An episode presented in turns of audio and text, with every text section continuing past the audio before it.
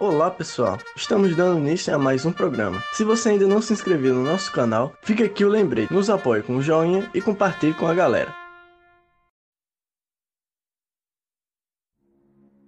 Olá pessoal, hoje no ensaio vamos fazer uma reflexão sobre o uso da energia nuclear. Muitos têm falado e escrito sobre a energia do átomo, alguns a favor do seu uso e muitos outros contra. No entanto, Será que todos sabemos realmente os prós e os contras? Qual a real necessidade da humanidade usar ou não a energia nuclear? Nós vivemos em uma sociedade que exige cada vez mais a utilização da energia.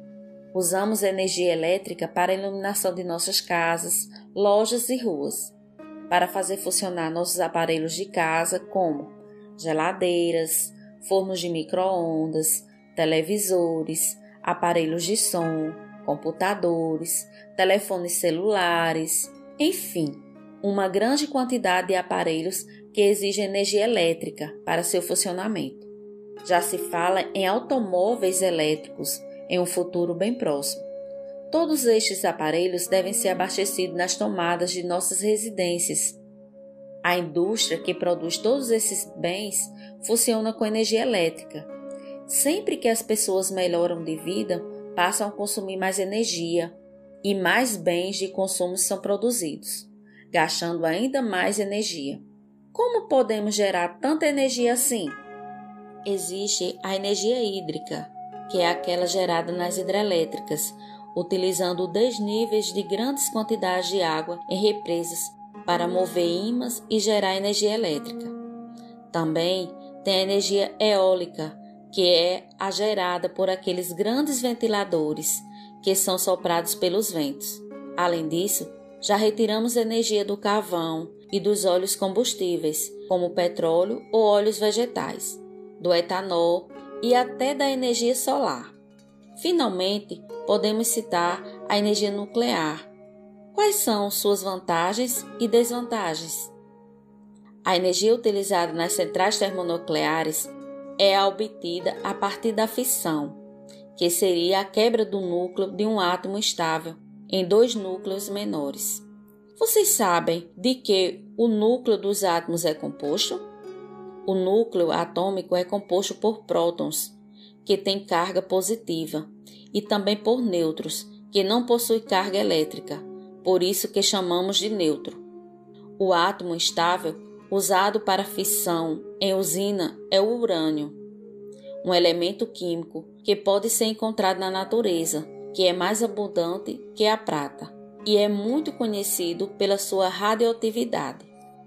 Na natureza, encontramos dois tipos de urânio, o urânio 235 e o urânio 238. Eles são isótopos, o que quer dizer que eles possuem a mesma quantidade de prótons. O que diferencia um do outro é o número de nêutrons. O urânio 235 possui 92 prótons e 143 nêutrons, e sua massa atômica é 235. Já o urânio 238 contém também 92 prótons, mas 146 nêutrons. O urânio 238 é encontrado em maior quantidade, mas só pode sofrer fissão se bombardeado por nêutrons rápidos de alta energia cinética. Já o urânio 235, que representa apenas 0,7 do urânio encontrado na natureza, pode ser fissionado por nêutrons de qualquer energia cinética, os nêutrons lentos ou nêutrons térmicos. Nos reatores de água pressurizada, que são reatores mais usados para obter energia nuclear, precisamos ter cerca de 3,2% de concentração do urânio 235. Por isso, a massa do urânio deve passar por um processo de enriquecimento, ou seja, é preciso aumentar a porcentagem do isótopo de urânio 235, e isso é feito retirando-se do urânio 238 da amostra, já que, após o enriquecimento, sobram 32 átomos do urânio 235 para cada 968 átomos do urânio 238. Nas usinas, o grau de enriquecimento é de 3,2%, mas quando o grau de enriquecimento é muito alto, mais de 90% do urânio 235, uma reação em cadeia muito rápida e forte pode ocorrer, e a amostra pode virar matéria-prima para uma bomba atômica. A fissão de núcleos de urânio e seus isótopos gera uma grande quantidade de energia térmica, que pode ser aproveitada para a geração de energia elétrica por meio de reatores de água pressurizada. A taxa de liberação de energia, que é a potência do reator, pode ser mudada, mudando a densidade de átomos físseis ou mudando o fluxo de nêutrons ou ainda mudando o tamanho do núcleo a ser bombardeado. Comparando uma usina termonuclear com usinas termoelétrica e hidrelétricas, observamos que as usinas nucleares possuem uma reserva energética muito maior que as termoelétricas, que dependem principalmente de combustíveis fósseis, que dia a dia se aproxima mais da extinção. As usinas nucleares também fornecem mais energia que as hidrelétricas, que dependem de reservas hídricas em cotas elevadas, cada vez mais difíceis de se obter. As agressões ao meio ambiente são muito menores nas usinas nucleares. Já as usinas termoelétricas são altamente poluidoras, emitindo gases tóxicos gerados pela queima de combustíveis fósseis, como os derivados de petróleo. As usinas hidrelétricas provocam grandes alterações no meio ambiente, como as devastações de grandes áreas úteis à agricultura, alagando-as. Falei das vantagens, mas existem as desvantagens também, como os acidentes que, em usinas nucleares, têm sérias consequências ambientais. Foi o que aconteceu em, em acidentes que ocorreu em Chernobyl e em Fukushima. O lixo nuclear leva muitos anos para perder a sua radioatividade. Outro problema da energia nuclear é que o investimento inicial de uma usina nuclear é muito alto e nem todos estão dispostos a pagar. O país que mais utiliza energia nuclear são os Estados Unidos, com 109 usinas. O segundo é a França, com 56 usinas. E o terceiro lugar vem o Japão, com 51 usinas. O Brasil possui apenas duas usinas, a Angra 1, em operação desde 1985, e Angra 2, em operação desde 2001.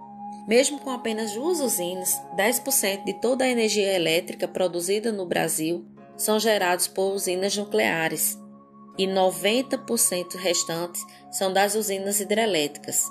Hoje, são 30 os países que possuem usinas termonucleares em funcionamento.